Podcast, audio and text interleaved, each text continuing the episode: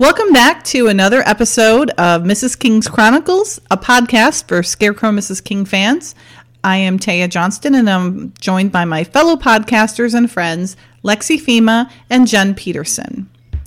We are here to discuss Season 2, Episode 15 A Relative Situation. This episode was filmed and shown 15 out of 23 Season 2 episodes. It aired February 11th, 1985. It was filmed before A Little Sex, A Little Scandal, but it's shown afterward. I'm not sure why, because the order became obvious when looking at Amanda's hair, which is short and then long in this episode. The director was Bob Sweeney. This is his first SMK episode, and he also directs two other season two episodes Odds on a Dead Pigeon and Murder Between Friends. The episode was written by Joan Brooker and Nancy Edo. They seem to have been a writing duo, also writing season four's A Need to Know together as well. They are also known for writing The Love Boat, Give Me a Break, MacGyver, Charles in Charge, and Full House. Hmm. So the guest stars for this episode, the first one I'll talk about is the gentleman who played Colonel Clayton, is Arlen Dean Snyder. He's best known for his role in Dallas and One Life to Live. He also graced the set of many series, including Private Benjamin, Benson, Remington Steele, Trauma Center, Magnum PI, My Favorite Hunter, and Designing Women. His last acting role was in 2005. General Patterson was played by William Bryant. He was born in 1924 in Detroit, Michigan, for you ladies. He is known for many TV series starting in 1950, including Gunsmoke, The Rockford Files, Bionic Woman, Emergency Police Story, etc.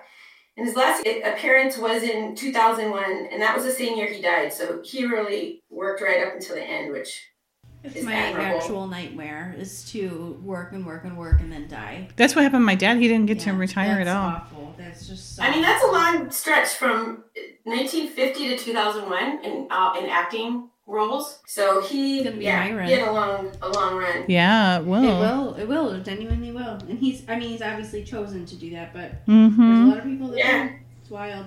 Uh, the henchman working for General Patterson was played by Carl Ciarfalio, and he's interesting because he has a long career as an actor, a stuntman, and a stunt coordinator. Wow. If you look at his resume, it has just as much many stunts and stunt coordinator positions as he does acting. In fact, I think even more.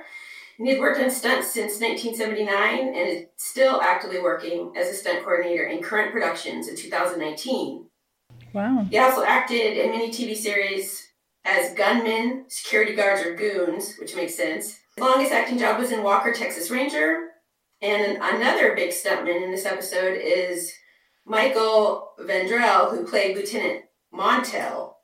He was a stunt coordinator for many series, including Barnaby Jones, Kung Fu, The Legend Continues, Lost, and City of Angels. So, a lot of stunt work workers Yeah. in this one. Hmm. A lot of testosterone floating around that set, I bet. So the waitress in the diner when Lee and Amanda go for coffee and only coffee. oh my god, that was funny. Ruth Kobart. No, She no did a lot pie. Work on Broadway, Yeah. including appearing as Miss Hannigan in Annie, which is interesting. Oh wow. I wanted to go back love and Annie. check her out. in. She appeared in several theater productions with Andrea Marcovici, Oh, Oh. played Abe. Edith uh. Season one's Lost and Found. And those productions included Starry, Starry Night, and A Galaxy on Fury. She also played Iris Frankel on Bob, the TV series with Bob Newhart, as well as appearing in several other series such as Chips, Trapper John, and Murphy Brown. So she seems like a character. I like to go back and see some of her other roles. Um, lastly, the maitre d' at the restaurant was played by Roy Stewart, um, who has a small role in this part, but he also plays in, in season four Sour Grapes, and I don't remember what um, role he had in that one, but I guess we'll see him. he might be the the guy that the butler type at um, when they go to that wine. That's what I was wondering. Yeah. The big wine house. Mm-hmm. So on an added note, I wanted to talk about filming.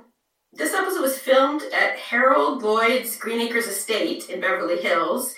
And this estate has been used in several TV episodes uh, of Policewoman, Matt Houston, Dynasty, Heart to Heart, and also several movies, including Death, Death at Love House in 1976, which starred Kate Jackson and Robert Wagner. And also, you're Angels fan, Farrah Fawcett's 1981 movie Murder in Texas. So it's actually a lot of different TV and movies were filmed there. So. It does look, you know, like oddly familiar, you know? It does. so, yeah, that'll do it for guest stars. In this episode, we meet Lee's uncle, who is wrongfully accused of treasonous activities. Lee and Amanda work together to clear his name. So this episode starts with a bunch of planes. Okay, fine. Flying Way to in go. formation. That's that's Okay. accurate. Okay. A bunch of planes It's like flying in Top Gun formation. Yeah, it looks like it's uh, uh, good call, Jen. Looks like it's from a Top Gun scene.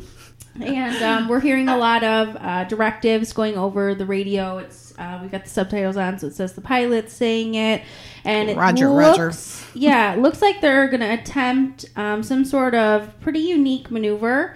Um, they've got like four planes going, and they're all going upside down, which Oh, is just man. I mean, like to to even myself, uh, little Lexi here, imagining being in one plane doing that, to imagine being part of a formation where four planes are doing Right it at next the to each other. Time, Like- that is just What looks Yeah. like inches away from each other. yeah, Well, and it's not only that, it's like the feeling on your body. Yeah. I think I would. I, I did that um, rocket launch at Walt Disney World. I'm sure you guys have done that. It's like the orange mission space, and it simulates you getting launched yes, a rocket. yes, I did that too, Jen. Wasn't that crazy? And And did you do the God, intense one? yeah.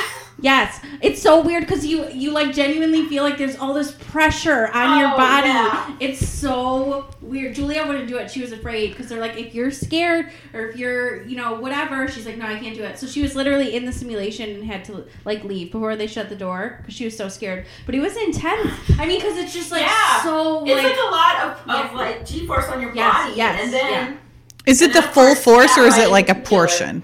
'Cause most people throw like up. The full force. Because most people will throw lot. up and like pass out. Some Yeah. people pass out.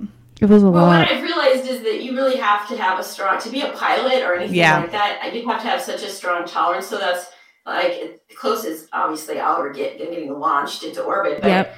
um, yeah, it was a little intense. Yep. Not not to mention that it was very claustrophobic. I don't know if you found Yes, when so tight. but It was so tight in there. I have to believe that it's not the same I'm level sure of it's G force. So can you imagine like at like the Oh, real yeah. thing? I mean, people like vomit all over and Yeah, they had vomit bags ready. did for they? Your Oh my god, Yes. that makes my stomach hurt right now. Yep. Just thinking about it. I mean, it. it was. I just remember, like, I felt like my brain was being crushed. It was Yeah. so much. Oh wow. Yeah, I They must have people freak out in there all the time. Yes.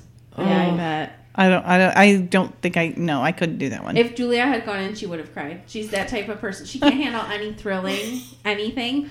So yeah, I mean, it was a lot. It was a lot, a lot. So I Jonah can't imagine it. what I they was have impressed with to do. But That's is- awesome. It is like an orange ride. It's Yeah. like Ugh. you know, Yeah. they warn you. They try to warn you. Yeah, but- they give. I mean, like they, you cannot walk three feet without there being some sort of warning. Like, do not do this if you are even remotely any of these conditions. If you're scared, like just don't do it. Just walk away. Try, go to another ride. That's funny. Yeah. I'm glad you did it, Lexi. Yeah, yeah, no, of course. I'm a thrill seeker, so no worries Yeah, there. Yeah. too. As long as I'm strapped in, I'll do anything. That's a life metaphor for you. There's a little insight into Lexi's personal life. Wow. So many images are going through my mind right now. Oh, here we go. All right. So anyway, I just want to point out Yeah. that I mean I could have done this. I mean they crashed, so I could have done that. yeah. Yeah, so unfortunately, that really uh, intense four plane formation ended up going kaboom on the ground, and it's all blown up. And So how did they get that footage? Uh, it's. I mean, honestly, the footage looked pretty old, so it had to have been from something else that they just blew up. you Right, know. but I mean like what if I mean Or air shows. Air shows have that sort of thing all the time. right, but the like time. they're accidents, right? They're not something that they plan. So Yeah. like oh, wait let's see it go down okay so it's, it It's doesn't really okay i was thinking Yeah. it like showed because it's like what if that's your your spouse like and they just keep replaying it in a tv show like Right. so it's it's more just like far away and you can't tell what, what it really Mhm. is okay Right. i was I thinking like for to some reason it was ejected and then the plane crashed. When that they have one did look like like that. a So plane. This. Hold on, let me go back. Like you could see a wing, but I imagine it's something decommissioned. yeah So not that one. This one. oh yeah See that wing? yeah i mean that's But they would not use real footage. No way. Well, what is that then? Like, I'm sure it's just a, like a decommissioned plane that they just blew up. okay, and because it, looks like it was landing. You know what I mean? Like trying to. Really? It kind of did to me. Hmm. Yeah, you can see it coming Yeah. in there, Well, at but 202, there is a silver doodle bug down the street from the Yep, Capitol. is. Just want to say, we just want to point that out. I also think that that transition Oh, it's cream colored. from the blow up scene. Yeah, that was to cool. This was cool. Because Not great Mhm. considering that you know you'd be building up or uh, blowing up a, a pretty the Capitol important building. No, but it looks like the Capitol Yeah. blew up. Yeah, it Yeah, it does. looks That's cool. kind of cool. I I don't know. Yeah, it's just a quick. You'd have to pause and probably, but it, it's like a double exposure kind of thing. Yeah. that was cool. Yep, Okay, the lady she's back. with the red purse is back. She's back. The Russian agent Yep. is there. So this is kind of cool. I think it kind of gives some insight into um, the growing friendship of Lee and Francine. I think um, where uh, Francine is reading to pretty much the um, bullpen that you know all about Colonel Clayton, Lee's uncle, um, his troubles with his treasonous um, concerns Yeah. uh, with the government, and she's you know reading it out from the paper to everyone, and then she realizes Lee is coming in, and she starts to to um, in order to spare his feelings, Yep. she starts reading from the um, um, like Dear Abby type section. Yeah. She's like, or she's making it up, which is very creative on the fly. no, I think she's reading it. I mean, that's just too like spot on to be anything There other go. than that. Dear Mrs. Construction Worker, your husband's insistence on wearing his tool belt and hard hat to bed is not, as he claims, just a healthy involvement in his work. We suggest professional help. Nice try, Francine. What? I've already read it. But it is nice because normally that would be something that she would do to get his, you know, to, To like goad on. him, you know. Mm-hmm. So it's kind of nice that she's trying to spare him his, you know, spare his feelings. I think it looks, you know, it shows some growth in their relationship or growth in her, I guess. Mm-hmm. Yeah, I do like her um, blue sweater dress. I think it's very cute. It looks comfy.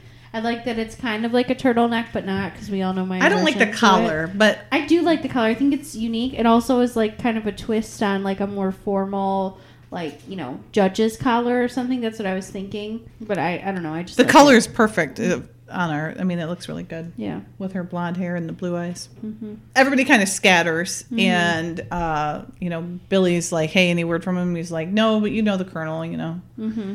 So you get the sense that uh, Lee's not like a super big fan of him, Right. of his uncle. And then uh, Miss Sunshine just kind of breezes in. Yep. and she's in her bomber's outfit. I think that that sweater that Amanda's wearing, the bomber's one, is really cute. It is cute. Yeah, I love the collar, like the red and the Yeah, white and the V-neck. Yeah. Yep. It is cute. So she stopped by just to drop off her receipts. Mm-hmm. she wanted to point out that there is a, a one that might look a little odd because it was for perfume and she's like well lee used it on a case and he's and she's like oh that's what's different about you and your perfume and lee's like come on knock it off but then he's like mad at amanda he's like i told you i would pay for it I want to know what he ended up using it for. Well, funny you should ask. The, one of the stories is about that. It's called the Atomizer, Mon Amour. Cute. Yeah. So it's a story based on that. So Amanda's explaining that she would normally not be worried about it, but it was um, it was uh, French perfume, so it was expensive. And then she says uh, um, it was Mon Amour, and uh, Lee, uh, Billy's like, okay, it sounds legit. We'll we'll take care of it for you, you know. And uh, then of course, Francine's got to get just when you think she's showing some growth, right? or at least when I think she's showing some growth, she's like, um, "Can we get you know now that that's settled? Can we you know get on with business?" She's like, "Unless um, you know," she said something about you. Are you going to get your? She needs to get her typing transcriptions done by Tuesday, and she goes, "Unless you have PTA." She goes, "No, that's on Mondays." and then Francine has, of course, a, a parting little Jab. dig. Yeah, dig at, at, at Amanda and uh, she's like, uh, "You should hit Lee up for some uh, Le Tuan wheat." She goes, uh, um, "Mon amour is passé." Now, I do want to point out the script that we have is a revised final draft, and it's from December twelfth of '84, and Amanda's reaction here wasn't scripted, so it's probably a Kate thing. Um, but she's like, because it, it doesn't. Um, um, Francine makes the last comment and then leaves, but in the actual film version, Amanda's like responds with kind of a roll of her eyes and a, you know, kind of a disgusted, you know, like Yeah. ladylike grunt, Right. like she's, you know, kind of thing Yep. she repeats the perfume name and then like she's actually making note of it but mm-hmm. you can tell it, it was a little zing. The the bomb that francine set off uh, hit its mark. Yeah. as she intended i'm sure. Mm-hmm. I feel like how Lee kind of defends her by saying, couldn't have the perfume store I waited? Trying to save her some embarrassment. she's like i'm sorry. I really need to get those receipts in. look at the look on his face. Mm-hmm. She's like okay okay and then all of a sudden lee gets a phone call and oh look at it it says coach on the back how cute even after um, tearing up her leg doing teaching him the hook slide she still went back You're right. how nice committed Yep. Being a, a Little League coach is very difficult. i can't i uh, I'll give her props for that. She's I, I used to vo- be a volleyball coach for 11 and 12 year olds for three years. Yeah. It wasn't the It's- it wasn't the kids that made me leave uh, Yeah. stop It's the doing it. parents, It's the parents. Oh my gosh, they're horrible. yeah, They're horrible. they are. Yeah. You're like, um, I'm here because you can't do this, so let me do my job. You know, like let me do it. I was volunteering for two years of it, and then the third year I got paid, but Yeah. ugh. Well, But- and just all the equipment you have to carry around. Like we have so much Oh. baseball equipment in our suburban. Like all the balls. I didn't have the too much of that. etching gear and the bases and the oh my word. Oh yeah. Hmm. Yeah. You should get something more for being a, a coach, a little coach. you can tell from Lee's um, body language that he is uncomfortable with the call that he's getting. Uh, he straightens up right away and he says, "Yes, sir." You know, and at first you think, "Oh, he's talking to like the president or something," because he's done that before, where he gets like a call from somebody like pretty high up in the government. Yeah. But this is very, he's very like at attention and Yep. very tense, Yep. just not comfortable at all.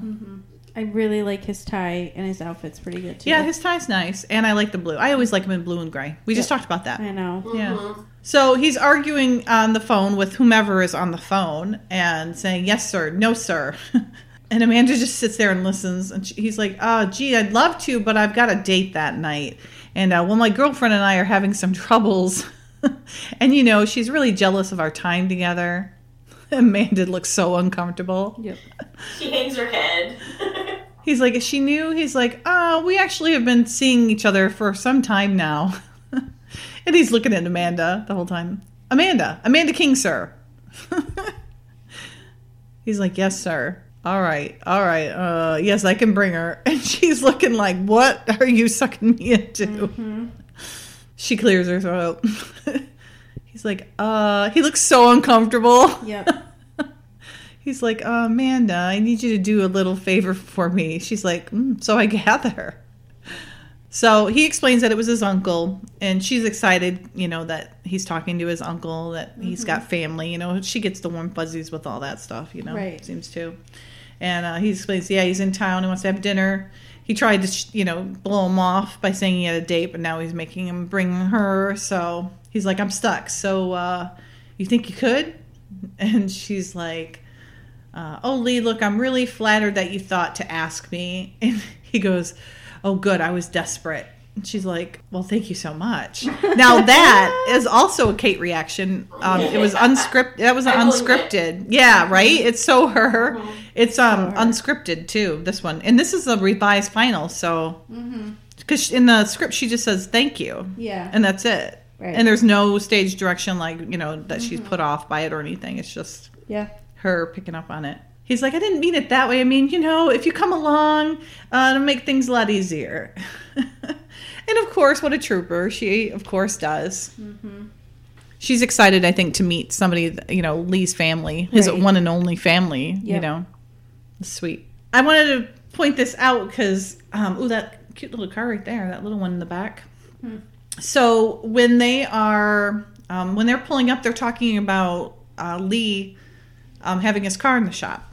And mem- I mentioned to Lexi, um, Jen, that I'm like, you know why his car's in the shop? She's like, no, I don't get it. I, I was wondering about that. It just seems so odd and random. And I said, well, it's because a few scenes later, he needs to be able to drive his uncle and Amanda. And you wouldn't be able to do that in the Corvette. So obviously, they had to have a reason for him to have a vehicle that had at least had a back seat. Right. So at least, I mean, it's funny because those little things that normally they would, you know, the big things they don't pay attention to, and you're like, wow, that's a huge hole. Yeah. This a it's a small minor detail. detail they like Yep. actually get on spot on. You know, Yep. it's pretty good. I do like her um, in white, in that cream and white like that. Yeah, I know you really, you I- really. Uh, I mean, she. I like the dress well. coats. I like the dress coats. I always think they look so. You do. Yeah. they they just make I don't know, it just makes them look so much sharper to me. Sure. And guys and women, you know. I know. Mm-hmm. Like he's in a he's in one too. Yeah. Does she have pierced ears or does she wear clip-ons? She wears clip-ons a lot here. Um, but she also has um, pierced ears because she has like little studs and stuff that she wears. Mm-hmm. But she does wear clip-ons a lot. I've Oh. noticed. She's worn them in several episodes. Why do you ask that specifically here? I don't know, just 'cause I noticed the pearl earrings are clip-ons. Oh, I know. I didn't know people still did that, even back then. Yeah. But I guess so. She's um, asking, you know, when the last time they saw each other, and he's like, uh, 82. She's like, oh, Lee, that's awful. You know, Yeah. three years is awful. And he's like, well, you know, the Colonel, um, you know, Robert Clayton, it's Robert Clayton. And she's like, the Colonel Robert Clayton who's being court martialed. So obviously she's read the newspaper Right. and uh, and knows not just about the construction worker wearing his helmet to bed, but also about the colonel being court-martialed. So Yeah. um, she's like, you know, you never said, you know, you didn't, you know, you never told me. And he's like, you knew that. And she's like, no, you always just called him the colonel or your uncle. And he goes, or worse. but it's nice. She kind of, he, sees it as the colonel had no choice but to raise him. And she's like, you know, you didn't have, he didn't have to do that. He could have said no. And, he, and Lee's um, view of it is that no, it's his duty, and he, of course, would always do it, even if he didn't want to, Right. kind of thing. So he just has a um, darker view of it, I would say. So they're in an officer's um, restaurant. I mean, it's like a officers club, Yep. Uh, and it just happens to be in the same strip of uh, Life of the Party, uh, the um, Harry Thornton's apartment, Yeah. their their hideaway from uh, Spiderweb, or excuse me, their hideaway from Stenwinder. All the it's all in that same little uh, area there Mm-hmm. On the ranch. It's hip hopping, that's for sure. Yeah, it is. Place. she does wear a lot of white though, Yeah. But she doesn't drop stuff on it like I do. I would totally ruin it. when I have white, wear I always drop something. Yeah. So Lee's mentioning that it's the first time that he's beaten his uncle anywhere. That he's like always got a synchronized watch, and Right. and he just can't believe it. And she's like, "Oh, you make him sound so you know strict," and I forget what she said. You make him sound so. They are kind of like that. Yeah, I know. My um, my mom's dad, who actually died in a plane crash, Oh no. was military. He was learning to fly when he died, but Oh she said that uh, he died when she was in high school. oh wow. Um, and she said that even on vacations, he would just be like waking him up at like five thirty in the morning. She'd have like a sleepover and have friends over, and he'd be waking them all up crack Wow. of dawn. You know, like the synchronized every day at the same time. My husband's dad was a career army guy, but he wasn't like that. He was actually, uh, yeah. I mean, he was definitely not the opposite of that, but he also, but he wasn't strict It or, depends on how Not rigid. it comes in your, yeah. you know. I don't know. I never got to meet him, obviously. So Yeah, what yeah. kind of guy he was, but And that'd be awful though. You're on. like go back to Vacation. but he's lucky that Lee didn't kind of go the rebellious route. You know, a lot of people who grow up in those type. Well, it sounds like he did growing up. Yeah. Yeah, but it could have gone like bad. You know. Like, yeah, yeah, yeah. Not because he is successful and, as she says, responsible and a good man. But we find out later that he's like gets out, kicked out of many schools. Or no, we found that out in Sudden Death, so mm-hmm. season one. But you know, you find out different things, little pieces uh-huh. where he got kicked Yeah. out of different schools and things like that. So he obviously had his time to shine as a uh, rebellious child. Right. but yeah, he cleared him. You know, he cleaned himself up and. There's no way a guy that pretty goes around town not getting into some kind of trouble. True, very That's true. very true. yeah, despite who he was raised by. In fact, I always found that people that um, grew up with strict parents always were like the the most rebellious. most rebellious and always the you know got into the most trouble Yep. or or did didn't get into trouble, but they were super devious and they were doing th- things that they shouldn't. So true. Yeah. Um, so she says, "Oh, come on, Lee. You sound like you were raised by a machine." He's like, "Amanda, I was raised by a career military officer. It amounts to the same thing." Ouch. So then we see a car pull up, and um, a colonel comes out, and it happens to be uh, Lee's uncle, and he sends the the guys his his aides on their way and heads in for dinner. He seems like a nice guy, very affable, you know, just laid back and mm-hmm. nice to the guys. Respectful. Yeah, yeah, And then he interacts with Lee. yeah. And then they just seem to be like oil and water. nitpicky. Yeah, yeah. Mm-hmm. And then Amanda's trying to explain to Lee. She's like, "I'm sure he really cares about you." He goes, "Oh, come on, Amanda. He, the man called me diaper duty until my 16th birthday." she goes, "Well, he must have done something right. Look at the way you've turned out. You're successful, hardworking, honest, gorgeous. I mean, uh, oh, that was me. Sorry. A man, uh, a man, any man would be proud. That's sweet. To have you as a son. Oh, I, I just, oh, sorry. Or just be proud. Okay. Any man would be proud to to have you as a son. Thank you." I think that's important. Yeah, you're right. So then you hear off camera, you hear "Hello, Skip," and then Lee is like up and at I know, attention. He doesn't even like look him in the eye. Yeah, he doesn't. I, I, I, I was like, ugh, Lee, that's so not cute. Not He's like a lap dog, you know? Yeah. yeah. Was not here for it. But you can. It just shows you like that's how he was raised to. You know, that's what you did as soon as you got you were at attention. You know, Yep. that's interesting. And then he's like, uh, Colonel Amanda, may I present Colonel Robert Clayton? And Amanda doesn't get up. She just reaches over and shakes his hand. Which can you rewind it a little bit? I think they have like a little fumble with the the handshake, if I'm not mistaken. I noticed it last night. Yep, they did. There's like a little fumble. Hmm. And he seems to warm to Amanda Yes. right away. I mean, obviously, she's so far from Lee's usual type. Yeah. that, of course, it's going to be like, who is this classy lady? She's within the range of his his own age, Right. that the Lee's own age. What's going on? Um, quick general military question: Is uh, Colonel like the highest rank? In, No. no. Then you have general, but he's like, and then you have you know three star, four star general. But yeah, colonel's uh, colonel's good. Yeah. Okay. Um, my husband's dad was non-commissioned, Mm-hmm. meaning he didn't go to like um, ROTC or through like West Point or anything like Okay. that. He but he went as high as he could as a non-commissioned officer, so he was a sergeant major. Okay. That's the highest you can go as an enlist- enlisted. Okay. Very cool. But he was 82nd Airborne, so he was jumping out of planes and stuff like that. Crazy. Out of, out of, a, out of a perfectly good plane. Wow. yeah. So he was in Vietnam, and then my dad was in Vietnam.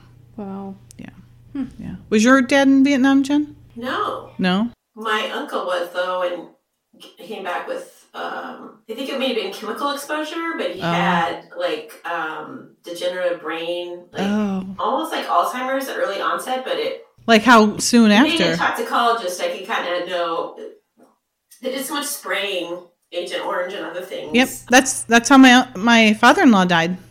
Yeah, Yeah, from the So Agent Orange. sad, 'cause He died had can- lung young, cancer. like Oh my. forty or something. Oh my gosh. Wow. Yeah, 45, 40, it was like 40 or 45 probably. Wow. It, no, it was probably 40. There's kind of a power struggle too because when Lee and Amanda arrived at the restaurant, he asked to be to have a, a window se- uh, table, and then when they got seated, he they got seated in the middle of the room, and, and Lee's like, Hey, I thought I asked for a window table. And the maitre d' says, The colonel preferred this table. He's like, Of course. Mm-hmm. so you can see, like, sit by the window? yeah, it's like that power struggle, you know, between the two. Like if one says it's blue, the other one says no, it's black, you know, just just for the sake of argument. Mm-hmm. And then the colonel asks for a wine menu, and and Lee, you know, says, "Oh, we should, you know, get a Pramod that's really good in '82 and he, or '81," and he said, uh, I "Well." prefer the 82. He's like the 81 is a vintage crop, and he's like, I prefer. He goes, we'll have the 82. It's like whatever he says, he wants to just contradict him, Yeah. you know, or Just to show that he's Yeah. still in power. yeah. And probably, you know, he's going through this. This is probably even, it's probably even more important for him to have some control because he has no control over what's going on with the court martial. So this is probably even more, mm-hmm. you know, important that he has that, Yeah. that power. And he's probably also being like, hey, there's this like little fine lady over here. I can't let my nephew show me out. Also, I'd like to say that he is significantly shorter than Lee, so he also probably has a little bit of Napoleon syndrome. Oh, interesting. See, I don't think he's that short though. Uh, I mean, he looked pretty short compared to Lee when Okay, they were we'll have to. Yeah, I'll have to see when he stands next to to Amanda. It's funny, but both of them are probably, you know, if he accepts my accepts my opinion, he respects me. And I, neither one of them will like just do it. Like, cause I do that to people to let them, you know. I mean, you want to let people express themselves and feel important, but both of them are doing that to each other. Like, well, if he respected me, he would get the wine I won. And he's like, you know, back and forth. Just a power struggle. Then Lee just jumps right in and says, you know, about the court martial. You know, he's like, "Sorry, I was sorry to hear about that." You know, and then he asks what happened. The colonel's kind of dumbfounded. He's like, "One minute they were in a 180 rollover, slipping into an inside loop. The next minute they were gone."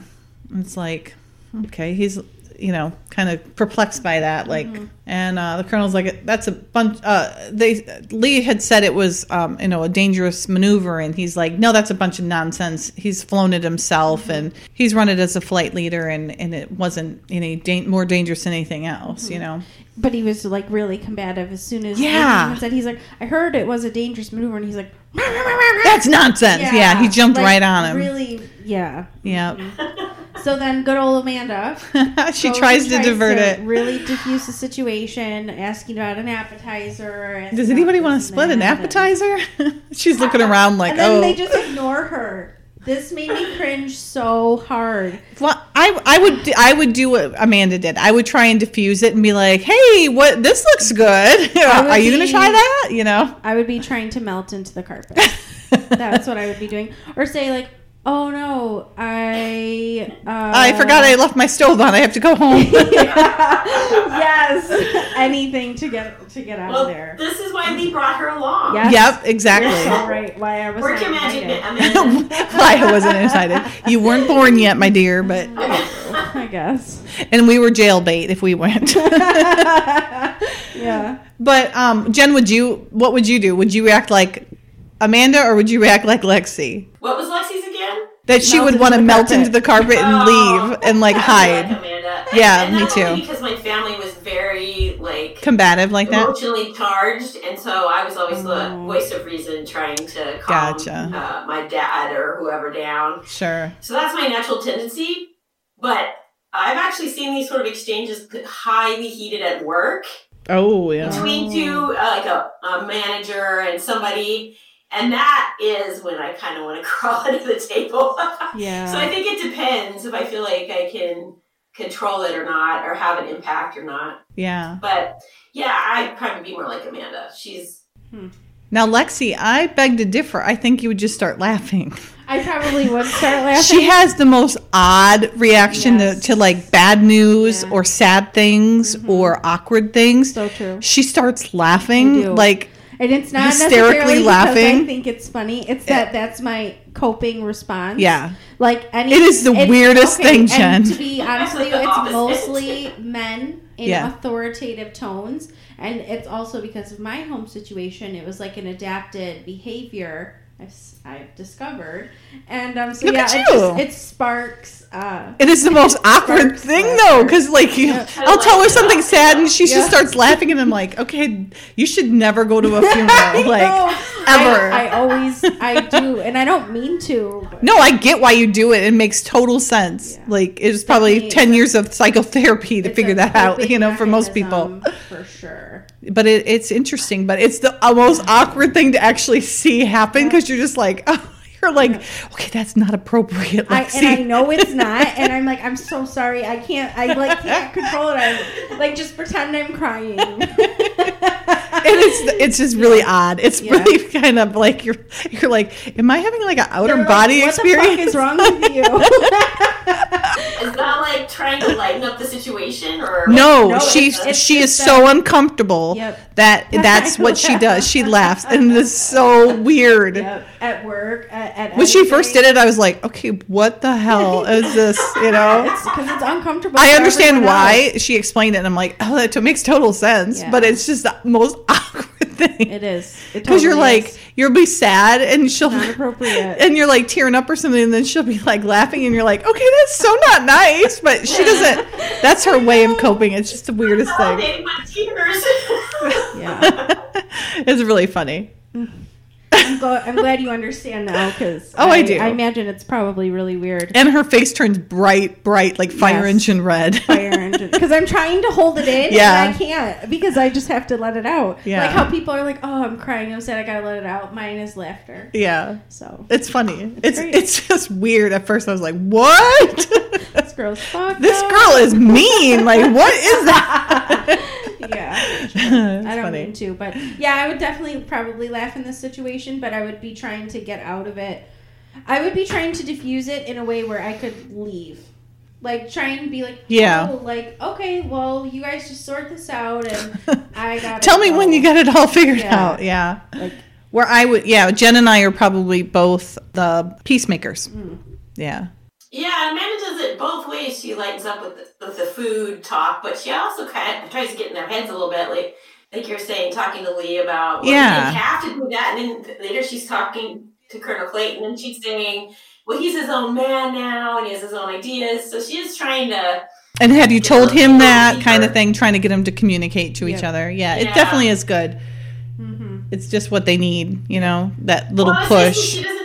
She doesn't take one side. She's actually kind of saying both sides so they can understand each other. Because otherwise, if she just took Lee's side and was like, "Oh, he's a jerk," that doesn't help it either. Right. you It know? just feeds into what he's already thinking. But yeah, she's like a mediator, you know. Yeah. Mm-hmm. You can tell she cares for Lee a great deal, and and then she even by association she cares for the colonel. You know, Right. right, Yeah. away. So Lee asks the colonel uh, who his attorney is, and the colonel then advises him that he is going to be representing himself. And Lee's like, "That is not a good idea." But mm-hmm. you know, there's no getting through to this man. He's very obviously very stubborn. We know Lee's very stubborn.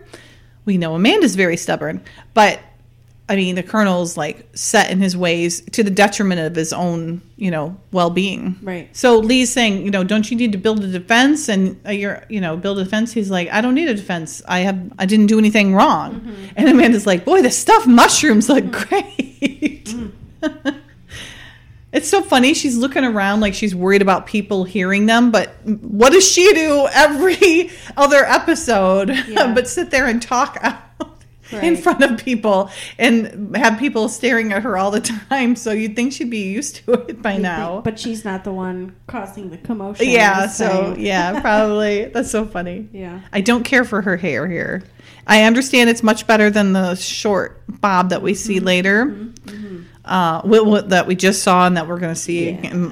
sadly, many more times. Yep. But it just looks. I, I can see why they had to cut it. Like it's just so helmet looking. Yeah. Yeah, especially in the scene, it gets it's better earlier on. Yeah. But the whole time I'm looking at it like, well, what happened to it? Is it damaged? Is Yeah. like, what's wrong with It's it? It's definitely damaged. She mentioned in, in interviews, you know, that it was damaged and that they kind of uh, they did a little too much and then they had to cut it to Yeah. fix it. Ugh. Yeah. It's funny. She's like, "Oh, this looks uh the salmon looks really good." Oh, I'm sorry. Yeah, you're right. the veal looks really good. And Clayton goes, huh? Mm-hmm. like, It snaps him out of it. and then he's like, oh, yeah, yeah, yeah. Mm-hmm. So then we're at a hotel, and there's a gentleman on the bed, and he's talking to his girlfriend, and he's feeling, it seems like he's very remorseful mm-hmm. and concerned about the, the colonel's well being and his reputation. And he's like, I have to tell him everything I know because, you know, he's, you know, he can't let the colonel go down for this because he knows he's innocent. Right. and he's like i'll let you you know i'll talk to you after the proceedings. And then he tells his girlfriend elise that he loves her. Mm-hmm. Good thing he has that conversation. You feel a little less sorry for him. At least he had that moment. Mm-hmm. Before he gets flung out of the building! Yep. He looks so sad. i know Very dejected. yeah and i'm sorry but i don't think those rooms uh windows open no. They never On open when you need them to. So someone sneaks in and comes up behind him, starts clobbering him over the head. Yep. Guy with a big, really bad perm. Yeah. Um, starts beating him up. He he hits him in the face, and then he brings him over to the open window, and is like trying to shove him out the window. He's doing his best to fight it, but then the guy uh, who looks like kind of like Lou Ferrigno. yeah, right. Doesn't he? Yeah. Um, he throws him out the window and he just goes flying. Yeah, he Ooh, goes. I I love think that. That's my actually one of the favorite. I love. henchman. They just showed the um Jefferson. um, Jefferson Memorial. I love that one. It's my favorite. Yeah. So it was a pretty picture of it. Pretty at night. for sure. It's really pretty. What were you saying, Jen? I'm sorry. I cut you off when I was drooling over the monument. I was just saying, I think the guy who pushed him out the window with the bad perm was one of the henchmen that was Oh, a yeah. stuntman. Yeah, you're right. Oh. Yeah, he is. He's, you know, and we'll see him, and we'll talk about it later, but he's huge. He's like Yeah. towers over Bruce. We'll talk about it in a little bit, I'll but just yeah. take a closer look at him. Yeah, he's huge. Both of them are. Hmm. Okay, so then Lee opens the door for Amanda, and they're they finished dinner, and he survived it. See, he looks so good in that dress coat. Mm-hmm. Ugh, yes, yes, yes, yes. One of those, please.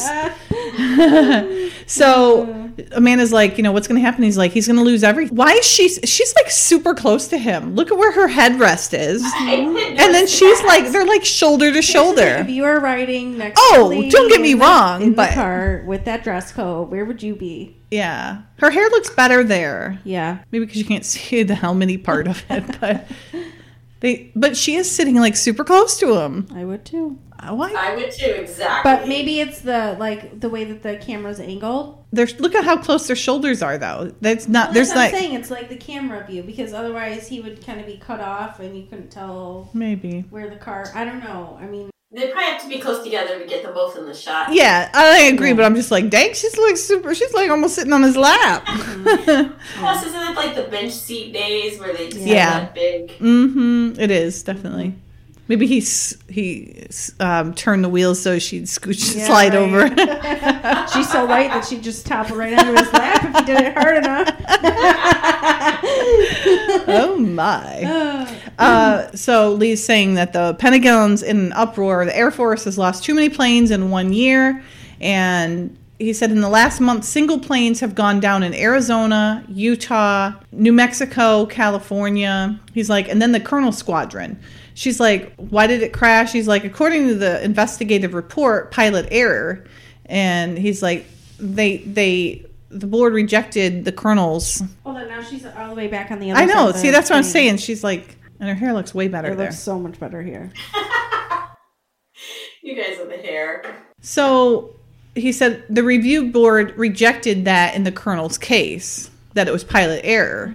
Um, she's like, well, that's an awful lot of planes for one month. He's like, hmm, yeah. And she goes, is that normal? He's like, no, it isn't. That's why people are so upset. I don't understand why they would court martial him for planes going down when he's not shooting them down or. Right. I mean, I know he's responsible for the squad, but it seemed like it's kind of placing blame in the wrong area. Right. Well, whomever, I mean, we know who it is, but they're they're deflecting the the um, blame so that they that he goes down for it, and then they're you know scot free on it. Honestly, Right. Yeah, but what case is somebody going to make? Your squadron's going down and it's your that they were doing a, a dangerous maneuver that they shouldn't have been doing. Mm-hmm. And he's saying, no, it wasn't danger. That's why he was so touchy about it. Yeah, I guess I don't know what the other planes were doing in the other states, but Right. Yeah. Well, those were single planes. Remember, they said those were single planes. This was the squad, only squadron that went down. But I guess I kind of understand what you're saying, Jen, too, because it's like he is accused of, or he's being court-martialed for the fact that his squadron went down. But the whole premise, like the issue of the show, is that there are like secrets being traded. So, like, how do the Well, two? No, because no, because it's not that they're secrets. It's that they're they were testing. We're kind of jumping the gun, but they were testing that scrambler, Yeah. and that's what was taking it down. So they had to show that it works eh, for those people to buy it. Oh. Mm-hmm. Yeah, I mean, I just fundamentally, unless he ordered them to do this risky maneuver. That's what I'm saying. underground- Well, and Jen, think of it. The buck stops here, kind of thing. You know, so whoever's in charge, and those people are dead. So it's not like they could be court-martialed, right? So someone's someone's trying to sell the scrambler. They had to show That- that it works. worked. and so he's being court-martialed because it's also suspicious That of those why would go- he would be doing it. that those that that that would that it's suspicious that about that's not why he's being court-martialed that it's suspicious. It's that he had them doing what they're saying is dangerous and it wasn't pilot error so he must have been something must have gone wrong. So who do you blame? You blame the the, the flight leader. Well, I can understand an investigation, but a court martial? yeah. Anyway, yeah. i mean they have to make it so that it's you know a, a Uh, yeah, exciting and it's a bigger deal. yeah. Yeah Okay. And Lee's like, as Amanda's poking holes in this, she he's like, yeah, that does seem strange. It's like he's finally like looking at it through more clear colored glasses, Right. and he's like, I mean, he goes, I mean, maybe it's just a coincidence. She goes, maybe it's not. Mm-hmm. He's like, he's so busy playing attorney that he can't see what's going on in front of his own face. Now she's close to him again. He's like, hold on. Tires squealing. she always looks like, oh crap, he's going too fast. And he's got the wheel going, like he's moving it all around. uh huh. Now, when they get back to this, when they come back to the the Colonel's hotel, that hotel is actually used in Fast Food for Thought in season three. It is now a Marriott, and it um, was almost. We we did look at it for the 35th reunion venue Very exciting. because it, it had it's been used in a couple of episodes in season season three and then obviously in this season so i have some pictures of the the building so when they're looking up they're actually looking at Well, they better fix those windows. yeah right close the windows well i don't think those open i think they Yeah, just had that know, one particular one that was open crazy. yeah it was probably for them to smoke though jen remember they could smoke back then Gosh. Crazy. But um yeah, so when you go in this, this is kind of a covered um area that you drive into and then you go Like and where park. valet park Mhm. is. Yep. Yeah. But it we walked in there and stuff. It was really cool. That's cool. Yeah, it was neat. But yeah, it's a Marriott now. I don't know what it was at the time. It could have been something more or like a private one or it could have been I don't know what. Yeah. But so obviously something's gone on. Awry. yeah. Mm-hmm. So there's an ambulance there and somebody under a covered sheet. So we know what that means. And I think that's Ballard who had has just fallen to his death. Mm-hmm. Poor Elise doesn't even know it. Right. And was pushed to his death. yeah, her hair looks a little better there. Ugh. It's still rough, know. but I mean, I'll take it It's over. always on the scale of is it as bad as the short hair with the button earrings? The answer is always no. Oh, so then it's fine. yeah, he does look short there, doesn't he? He is short. He's a little short guy. I want to see him up against uh, next to Amanda. Yeah, she's even taller than him. Mm-hmm. Yep. Yeah, so you're right. Maybe it is Yeah, a little got that- Napoleon. He's got that hat perched way So he's up. probably like five six, five seven. Yeah. Yeah. How funny. So Lee's like, don't you find it a little coincidental? He's like, uh, this sergeant who supposedly has information relative to your case took a dive and had and had two tickets to Hawaii in his pockets. Mm-hmm. He's like, I don't buy it. You've been playing James. You've been Bond playing James long. Bond too long. Yeah, you're right. You- You've been playing James Bond too long. He's like, sir, if that what they're saying is true, then you are in danger. So he's he's he's kind of trying to get him to realize like the situation's pretty dire, and something's uh, awry. You know, something's Mm-hmm. It's worth going on. investigating. Yeah, at least. anything. Yeah. And it's like he's like, uh, you owe it to your men to stay alive and, and get get to the truth. So he's smart. He's using what is obviously very um, important. to to colonel the colonel, and uh, and it works Yep. because he's finally he goes, all right, you win. And they're both like, whoa, it was a little too easy. He's like, okay then.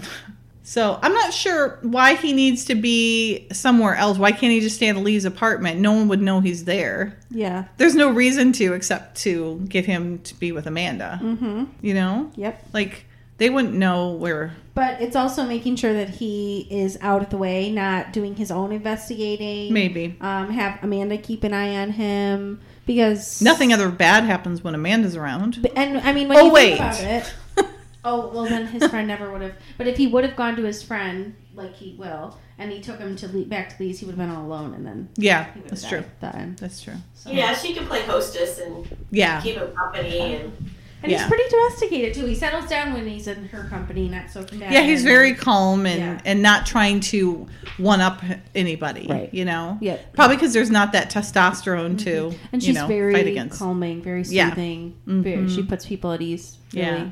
Really easily. Yeah. So she invites him over. She's like, Mm-hmm. "Yeah, the mother and the boys are going to be at the circus, and I was just going to make cookies for the scout jamboree, so he can come over and keep you know me company." Yep. And um, and then the colonel's like, "I wish you two, you know, wouldn't uh, just like make plans for me." He's like, uh, "Don't make your mind. Don't make up my mind for me. I have been taking care of myself for almost sixty years, and I don't want the two of you making my decisions for me." And she's like, "Yes, sir." And he's like, I will be delighted to spend the day with you. So he can be charming. Oh, yeah. For sure. Mm-hmm. You can see where Lee gets the charm too. You know? And and and honest, honestly, it kind of shows where Lee has some of that rigidity and that stubbornness. Yeah. You could see it kind of, mm-hmm. you know, that's how he grew up. So maybe that's when those flare. But then you also see the charming too on both of mm-hmm. them. So it's kind of like they're similar. Yeah, definitely good acting by both of them. Yeah. they seem to play off each other, pick up each, o- each mm-hmm. other's traits, and Yeah, it's Mhm. cute. You kind of get the sense that they really are related. Yep. I like how he throws up his arms mm-hmm. like, oh, jeez. so now he's got his Corvette back. Why? Because he doesn't need to take the Colonel anywhere, right? Yeah. With Amanda. So just happens to be back from the shop. Mm-hmm. the Colonel's over at Amanda's, and Lee's at the office with Billy. Um, kind of bringing him up to speed. So Billy's like, "Isn't it just possible that the maneuver was was just dangerous?" And uh, he's like, "When when it comes to the colonel, his his men are the most important thing to him, and and he's really good at you know being a commanding officer. So he he goes, if he says it's safe, it's safe. So he does trust him in some regard, but in others, maybe not. Lee says his only sin is that he's an innovator in pro- in a profession that doesn't accept change. That's very true mm-hmm. about the them not accepting change. They're very much. This is how we've always done it, so we will always do it this way, kind of thing. Yeah. So Francine comes in and says that um, homicide found cuts and bruises on Ballard, and uh, he's like, "Well, it could have been from the fall." And and Lee's like, "He fell on his back, so that doesn't. It's not like he hit anything on the way down, you know." Right. Although he is O positive blood type, I'm O negative. I'm a No, universal Ballard donor. was B. The the oh, oh, the um, blood. Oh, I'm sorry, I missed that. Okay, yeah. never mind. Ballard is B. The other guy, the Okay. guy or the blood that's not Ballard's is O positive, and that was okay. found Okay. on his shirt. Gotcha. So the bad guy was a universal donor. Ah. I'm guessing he probably didn't donate too often. Mm, doesn't, Doesn't seem the the type. Yeah, not at all. yeah. So Lee's like, "Hey, I really want to look into this." He's like, "Yeah, go ahead, but you really need to, you know, stash away your uncle." And he's like, "Already taken care of." She's he's over at, at Amanda's. What do you think of her? Her outfit. So she's all geeked that she gets to go to Prince Hassad's little reception or whatever. Yeah. And she's like, "Oh well, thank God I wore my designer original. This outfit is heinous. she should have worn her sweater dress. She looked beautiful in that. And this, she's got like this weird ass like poofy armed polka dot vest with Yeah. a very Short sleeve, yeah, like- collar." Red shirt with a weird V-shaped gold necklace and giant, I mean giant silver Are they big? Are they big. Lexi? Like just could not be bigger earrings. Her hair and makeup look spot on though. Mm, I like. I don't know about her hair. It, it's a kind of helmet head. Yeah, helmet but I mean, hair. for the '80s, it looks pretty Yeah. good. It seems like designer stuff always has to be a little wild. Yeah, I, I that don't to me like just it looks. either, but yeah. It looks not. I would not wear that to a You're princess reception. into that, you know, notion. But yeah, it's a little crazy. Oh, so actually, the the colonel is back at his officers' club and is talking to his friend, Right. air quotes. Yeah. Uh, Spoiler. spoiler alert. uh huh. They're talking about the si- current situation, and Patterson says, you know, he, he seems to be trying to pull information from Colonel Clayton, and uh, he's explaining that his nephew Lee is is trying to get to the bottom of this and is investigating. And he's like, "Well, I hope you can do it. He can do it fast." He's like, uh, "You can count on it. I've lost five of the finest pilots in the military. If someone else is responsible for their deaths, I'll see him hang." Well, and the guy's like, "I'll drink to that." Is a lieutenant less than a colonel? Yes. Okay. Or what did he say? I don't know. I was just. I thought it was just lieutenant, but I. I thought he was no, he's too old to be uh Oh no, he's a general. Okay. So actually, so Patterson Montel, Montel is a lieutenant. Yeah, but he's not Montel. That that old guy is Patterson. Montel is the younger lieutenant. Oh shit! So he's even higher up. That makes Yeah. it so much worse. Yeah, so Patterson is a general. who is Patterson? Patterson's that guy right there. Okay, who is? Um, Montel is the guy that takes him to Amanda's. Who comes up here in a second. Okay, we'll see him in a second. So, okay, so before I forget all this. all this Nope, don't don't start it yet. Hold on. confusing. Mm-hmm. Mm-hmm. So, Patterson is a general. Mm-hmm. Clay- Clayton is a colonel. Okay, Okay, these are all in rank order. right. Well, so you have lieutenant colonel, and then you have colonel, and then you have a brigadier general. Then you mm-hmm. have a, a major general. Mm-hmm. Then you have a lieutenant ger- general, and then you have a general. Is the Is top highest. is the, that that's the top one Shit, from the- that's yeah so he's a general but you don't know if he's a brigadier general i mean he could be a one you know one star two star three star mm-hmm. general you don't know Mm-hmm. it just because you're not going to say oh two star general you know you just say general so but he's at least he's he's higher than clayton Okay. Yeah and he's obviously older than clayton too so it makes sense but that you can tell they're friends he's like listen bob i'd like to help you out but orders are hands off on this one and he says you're a hell of an officer he really is laying it on thick for sure mm-hmm. I wouldn't say it if I didn't mean it. Really? Wouldn't? You? So he says, "Here comes Lieutenant Montel." So this is Montel. So Okay. he's lu- lu- the lieutenant, hmm. and a lieutenant's kind of is is low, lower, much lower. Sure. So you have a lieutenant, and then you have um, there's captain, and there's major, and there's those. Okay. Well, thanks for going through that. Yeah, and I'm sure there's more, but uh, it gives you an idea. So now Montel um, has brought uh, the colonel over to Amanda's, and now they're making cookies. And he's just so he's like actually helping out, Yeah. and he seems to be really into it. Yep. That must have been a fun day to like on the set to have cookies. Everybody gets to eat them. Yep. I think he would like change out of his his like jacket and put on like a comfortable shirt to cook. I know that's what I was thinking. Like roll up his sleeves, and I always like looking at the bulletin board and the chalkboards behind, you know, like in the background. Mm-hmm. What is that picture of on that? Um, It looks like a baby. it does look like a baby, and And then weird, like, school foods. party, and then all that food, and there's a sailboat like postcard. Mm-hmm. It's interesting, all those things. Yeah. You just want to like see what it's up there. Mm-hmm. So this is where they kind of start. You know, she starts very casually, very Amanda like. She she's very good at Class C interrogation. Mm-hmm. She she starts having him open up about raising children and and you know not having a manual. And she's like, well, that wouldn't be any fun. Then you know, mm-hmm. it's, ex- ex- it wouldn't be as exciting as not as much fun. And you know, he was he kind of made it sound like it was a really hard thing for him. Right. And she's saying, "Oh, it's a wonderful thing." And he's like, "I did my best, but mm-hmm. he's like, you should have seen Lee when he first came to me. 7 years old and the first thing out of his mouth was no." And she's like, "I can believe that." Mm-hmm. and he's saying he was a tough kid. He had a little girlfriend, Alice, I think her name was, and a few of the boys were giving her a hard time and Lee took them all on. he goes, "I was proud of him." Ugh. two black eyes and a bloody nose, and he never shed a tear. She's like, oh. you can tell she's like, like, okay. And he's like, he knew better. And she's like, yeah, I guess he did. And then he starts, he's like, we can't be in the room more than five minutes without fighting, which is very true. We obviously saw that already. Right. yeah, Uh huh. Pot meat kettle. right? I've never met anyone as stubborn as he is. Is like, yeah, look in the mirror, buddy. And this is where you were like what you were saying that mm-hmm. you know he's his own man. You know he's all mm-hmm. grown up and he has his own way of doing things. Her hair looks shorter. Mm-hmm. He goes, and his he's convinced his way is better than mine, and you're convinced your ways is better than his. So he's like, I won't argue. I don't argue the fact that Lee's grown up, obviously, quite and quite a good-looking grown-up You man. looking up to his grown-up self, Colonel. he goes, you know, I bet he would very. Oh, she says, you know, I bet very much that he would like to hear that you say that. He goes, yeah, well, that's not so easy to do, you know. and then he, you think it's because he. Well, I know why, but I mean, maybe he gets feels kind of awkward because there's all these mm-hmm. feelings. You know how Lee gets when he has to talk about his feelings and Right. stuff. It makes him feel like inadequate and kind of mm-hmm. fumbling. So then he fumbles and and drops all the cookies Yeah.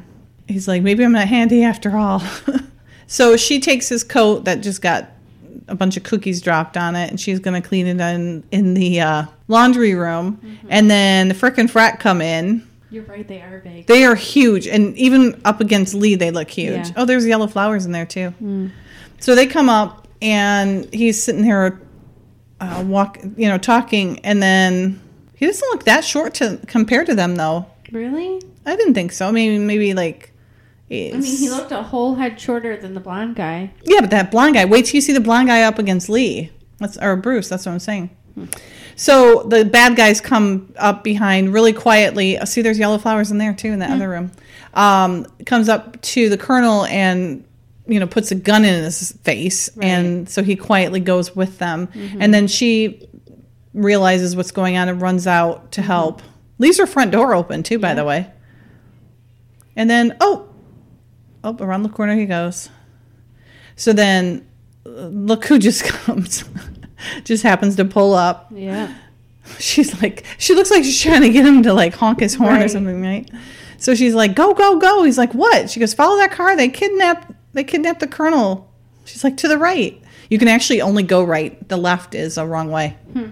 It's only one way. Just a little tidbit there. Hey, that recipe she rattles off to get stains out. You guys ever tried that? No, I haven't. Have you? No, I, that's why I was asking. It was laun- and, Uh, laundry soap and alcohol, right? yeah. yeah. I guess I could try to look it up. I've never heard that one. That's one I haven't heard of before. Yeah. So now we have a chase scene going through the suburbs here. Lee and Amanda are, are trying to catch up to him. And you'd think the Corvette wouldn't have any trouble doing so, you know, but they are firing at him. So he's doing his best. And then he finally crashes into some garbage cans. These are the scenes I picture when Bruce was talking about speeding around. His car out Kate. And Kate, and Kate yelling. Sure. Yeah, he how much he loved uh, being able to the cops sitting right there and he could just fly past him and they couldn't do anything. Exactly. and Kate going, "You're going too fast. You're going too fast." It's so funny. So they are at a um, like a little cafe while the car's getting towed, and he's yelling because he didn't ha- even have his car back one day, and it's already Yeah. going to be back in the shop. And and she's like, um, "Looks pretty bad, doesn't it?" And he goes, "Well, a bullet in the tire and two in the radiator wouldn't make it look good." Smart Alec. Now this lady Pearl cracks me up. Yeah. Yep. It's well, actually, it's more the reaction to her is hilarious. Both of them. Yeah. She's like, "I'm Pearl. I'm here." Uh, she goes, uh, "Stay away from the cheesecake. It's tired. The apple." Today's tips. That's what Oh, she calls them. today's tips. Uh-huh. Oh, she cracks me up. Stay away from the cheesecake. It's tired. The apple pie is a good bet. and uh, he's like, I'll just have coffee. She goes, No pie? He goes, No, thank you. she goes, uh, she goes, How about the missus? She was like, Just coffee. That's fine. Just coffee. She goes, Well, are you sure that's all you want? She goes, Yes, that's all. Thank you very much. And she seems totally put Yeah. out by that. Right. Oh, that's hilarious. She gave you her tips. Are you not even gonna follow any of them? Hello. Oh, that's so funny. But you can tell Lee's really upset uh, and frustrated that they can't find, you know, that they lost his uncle. Right. And he's worried about him. And um, he's like, well, he is my uncle. She's like, yeah. She, and then lady comes back. She goes, It's not too late to change your mind about the pie. No. No pie. Just coffee, thank you. like, back off, We all lady. had those waitresses or waiters Yes. that are like, Okay, oh, okay, I'll have a piece. I know, Yeah. right? Just to have it. Mm-hmm. But it was so funny. She's like, no, no mm-hmm. pie, just coffee. Thank you. yeah, so funny. And the lady's like, wow. I never. Oh, it's hilarious. And he's like, I'm the one who stashed him at your place. She goes, Well, that's because you thought it was safe. He's like, We've got to concentrate to find him. Now let's backtrack. She, and she knew exactly what time that they that uh, they got there. And she's like 118. He's like looks at her. She goes, I put the last the first batch of cookies in the oven and I checked my watch. he's like, Right, right. And he said he'd been, uh, he, he goes, now, did he say where he'd been or if he'd talked to anybody? She said, not a word. Lieutenant Montel dropped him off. He goes, Montel? She goes, yeah. Didn't he take a cab? She's like, no, Lieutenant Montel dropped him off. So they got a, they got a lead. Yep. Mm-hmm. So now they're not even having pie or anything. They're not even having coffee. He had one sip of coffee and she had. Oh, did she? That's how she stayed so skinny. Yep. Oh, that's weird. The, the Exterior elevator. yeah, that's Yeah. a little freaky. Definitely couldn't have that here in Michigan. No, freeze to death. Yeah. So they're in his hotel. It must. Yeah. I mean, it looks like a hotel. It looks like the same hotel that um, Ballard. Ballard took a nosedive from. Mm-hmm. Yeah. She's like nobody's home. If this was me, I like they may have knocked on the door.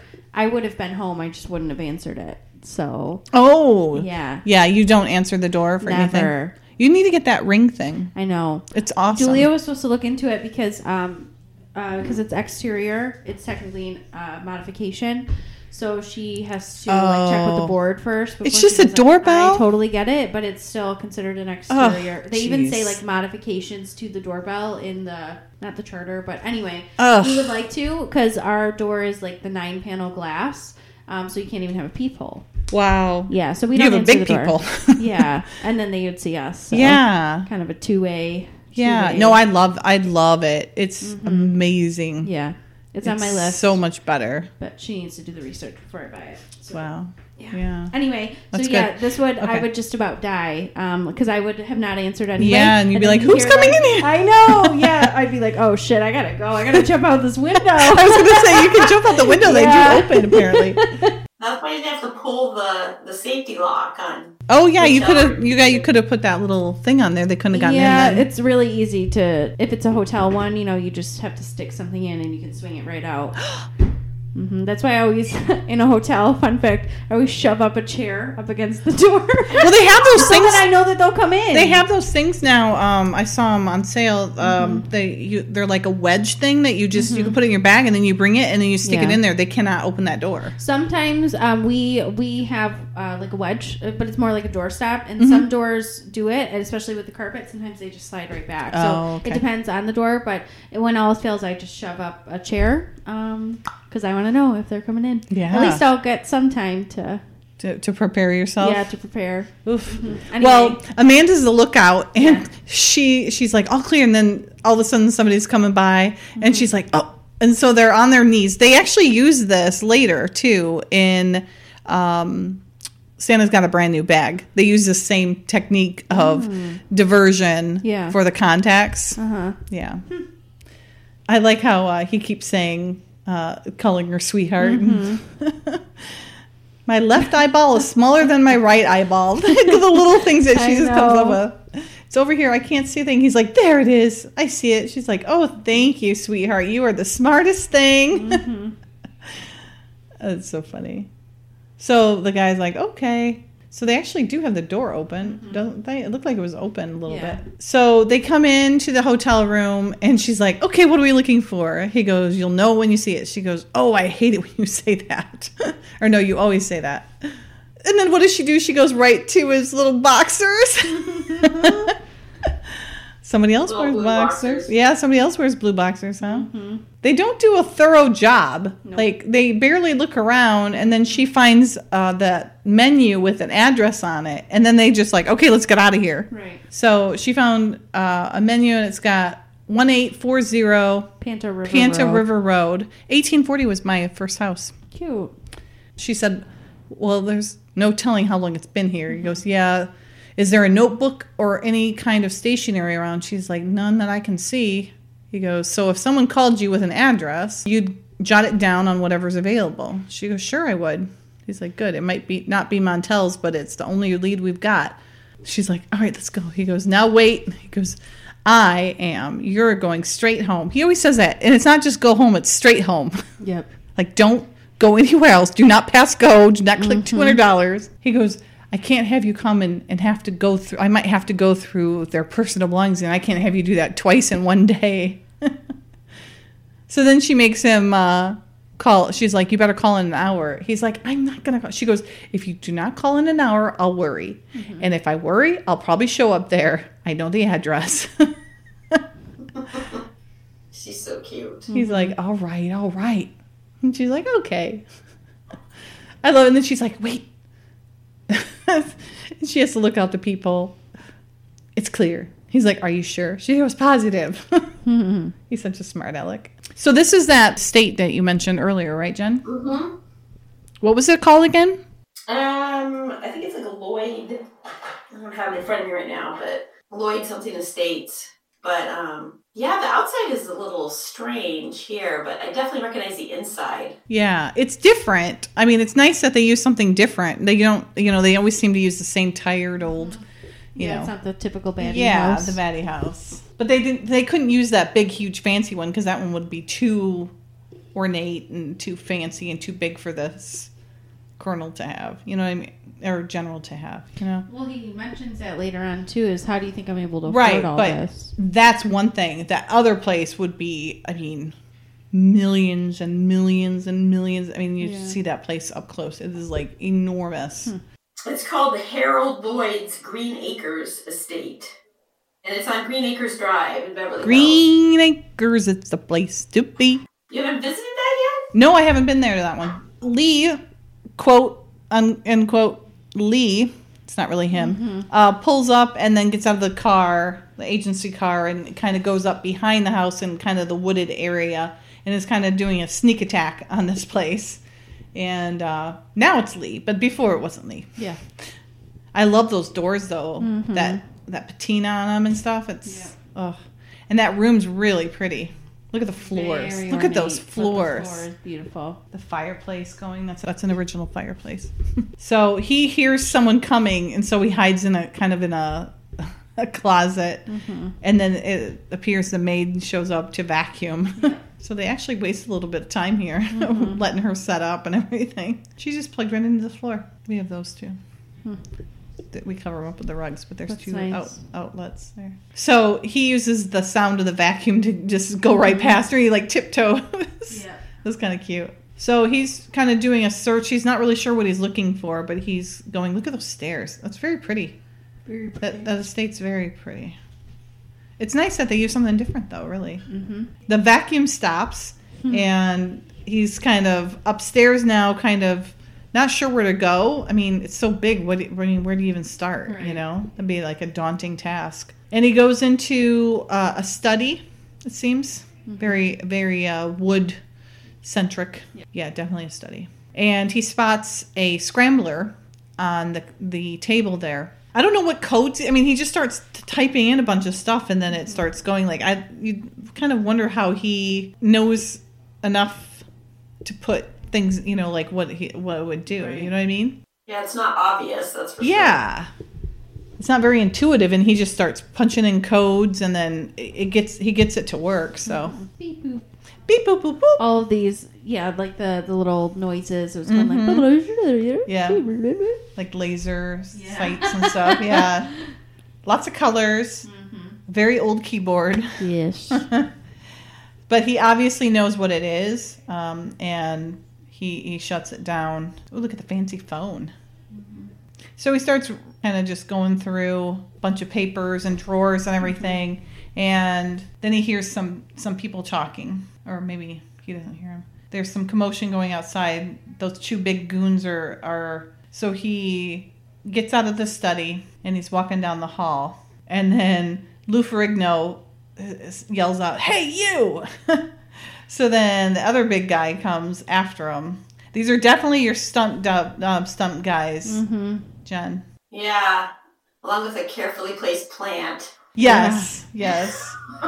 And that knocks out that big guy, please. And then Lee goes Lee goes out the window down uh, the trellis there, and the guy's trying to get him, and he goes back in, and then they they both capture him. He, that guy is all legs. My goodness, he is just legs. Oh, now there's a new skinny guy. Look how tall mm-hmm. he is. Yep. I mean, look at Bruce. He is huge. Mm-hmm. That's the guy who I was thinking was so big. And then look at this guy. He's like Yeah, they're both. they're huge. both big fellas. Yep.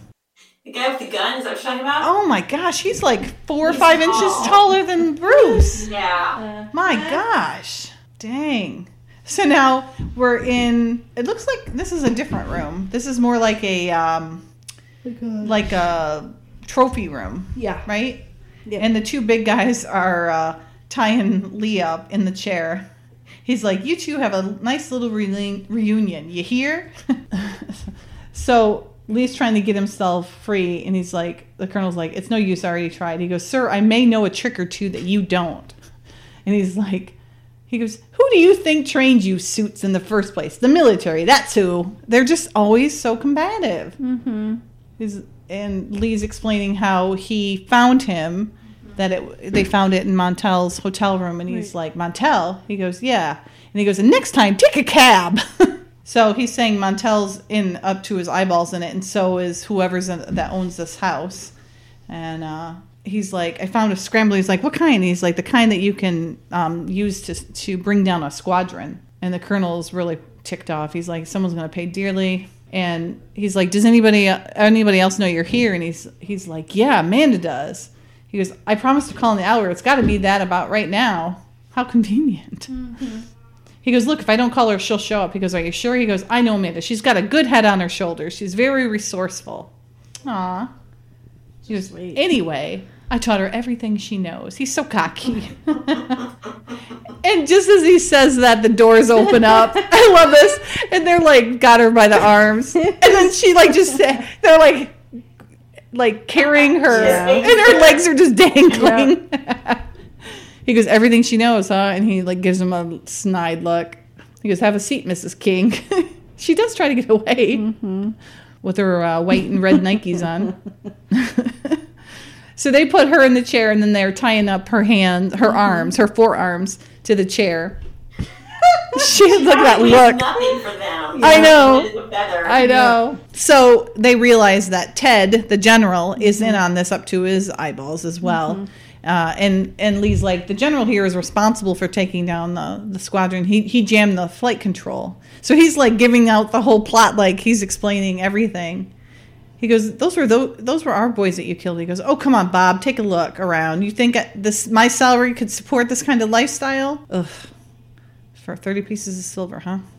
He's like, I've been giving out pieces, bits and pieces of information for years now. And then he explains that Ballard came down with a bad case of remorse, so he had they had to take him out. Mm-hmm. What is that lamp on the end table? Is that a hoof base? Oh, I didn't see it. Yeah, it's really, It looks really like a- weird. Oh, now I see it. It does. It looks like an elephant hmm, one. What is that? Oh, that's I've never seen awful. anything like that before. Oh, I hope it's I think you fake. were spot on with the trophy room. I just think Yeah. it's animal carcass Ugh. trophies. Gross. Ugh. Yeah. That's what I meant, like trophy. That's what I meant by animal, like animal mm-hmm. trophies. Yeah. Yeah. So they're all trying to get out, and uh, he's like, I don't think he's planning on uh, keeping any witnesses. She's like, Lee, you know those tennis lessons I've been taking? He's like, Yeah. She goes, Well, I flex my forearms so that when I relax, I should be able to slip right out of these ropes. he's kind of like smirks at her. She's like, squirming "Yeah, around. Yeah. He's watching her. He's kind of like, "Ugh." that guy doesn't look as nice uh, without his uh, uniform on, does Yeah. he? So they're taking the scrambling machine, whatever that is. And uh, they're going to go to the airport. Yep. So Lou Ferrigno's taking him to the airport, and then the big blonde guy is supposed to um, not leave any witnesses. True. And they don't want to find any body. They don't want the bodies found. So Amanda scrambles out. Thanks to her tennis lessons that we've never heard about till now. She was like, I knew it would work. He goes, Lee was right about you, Amanda. He said you were very resourceful. That's got to make her feel good. Good. She goes, Well, I do the best I can, sir. I love that. the look he gives her when she accidentally grabs his derriere is mm-hmm. hilarious. She's like, Oh, I'm so sorry. And then she almost cuts off him. And yeah, some cuts off something mm-hmm. important with that sword.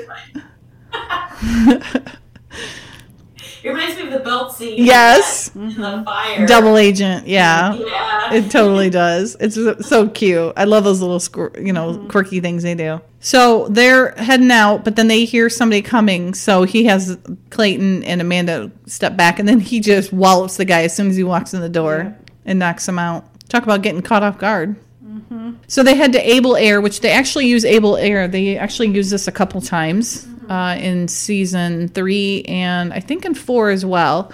We were there, and it looks the same. That the roof line's the same. The inside, you could see the paint on the walls is the same. It was yeah, it was the same. It was pretty cool. So they are getting in. Uh, they're going to Able Air to head out with the scrambler. They're putting it in a plane, and apparently the general is going to go sell it. Make that money. Yeah, nice scruples there, buddy. Way to have some integrity. Mm-hmm. And then Lee pulls up with Clayton and Amanda, and Clayton's in the back. That that cracks me up. He's like, "Well, there's no one around. They must be inside. Blast right in there. We'll surprise them." He's like, "No, it's better if we see what the situation is." And he's like, "It's not some dogfight in Korea." He goes, "This is my territory. If you don't territory, if you don't mind, I'll give the orders." And then he says he doesn't want any- danger. He doesn't want to endanger the life of a civilian, which is nice, even though she's not really a civilian. Yeah. He's like, I may need you to mop up. Yeah, so see those walls there are all, all different colors? Those are still all different. those are the same colors. They haven't painted them since the 80s. Crazy. Isn't that funny? So now Lee and the Colonel are kind of um, hunched up there together. What's the word I'm looking for? Huddled up. Huddled up. Gosh, I cannot. They're You huddled up. you got like the first couple letters. Yeah. Yeah. They're huddled up together and trying to figure out a plan. And Yeah. Lee's like, I'm going to go around back. Just give me some time before you go in uh, through the front. So it's kind of nice. They're, they're working together nicely, I think. And surprisingly, Amanda's staying in the car so far. So far. So far. Hey, and one of the henchmen is carrying the case is wearing Lexi's favorite pants. Oh, the big pockets. They're not the It's like same. The same pants Lee was wearing. They're not the same without without uh, Lee's tush in there. You're talking about the big one, Jen, the big guy? um, yeah, the one with the like the gray jacket. oh yeah, they do kind of look. They look like, like- the same ones. Yeah. Yeah, I don't they like are a They're, wide like the set same pocket. exact style. Yeah, we know. So Lexi's probably like Ugh. cringe-worthy pants. So they're opening. Right, Jen. They're opening up the uh, doors so that the plane can come out, and Lee is up uh, in the roof frame area there, and not really Lee, but.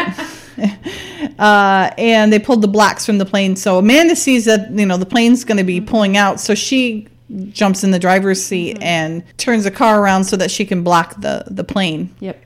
And then Lee, aka his stuntman, uh, starts swinging from the from the uh, rope and then knocks out the guy in front. Yep. And then the colonel comes in from the back in the back and and and knocks out the guy, the other guy, the uh, Lou Ferrigno looking guy Yep.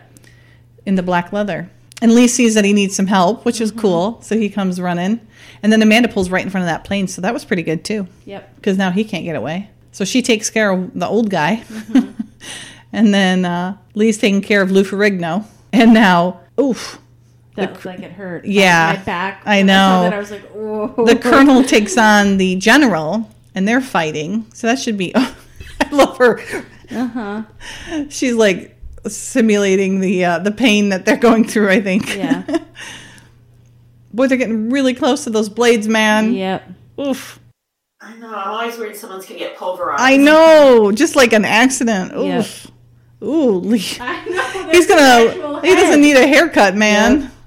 So Amanda sees uh, that Lee's in in need of some help, Mm-hmm. so she grabs the red cart and she just chucks it at that uh, Yeah. Lou Ferrigno guy, and then that gives Lee the the, the moment he needs, Mm-hmm. and so he takes him on. Yep. But then Amanda sees she see you know she's got the big picture. She Mm-hmm. sees that uh, that one dude uh, is coming around with a big wrench and he's Yeah. gonna he's gonna hit the colonel. So he goes after him, which is awesome. Nice Mm-hmm. teamwork. And before he has a chance to hit, he knocks him out with his Mm-hmm. left, and then the colonel hits him with his right. Yep.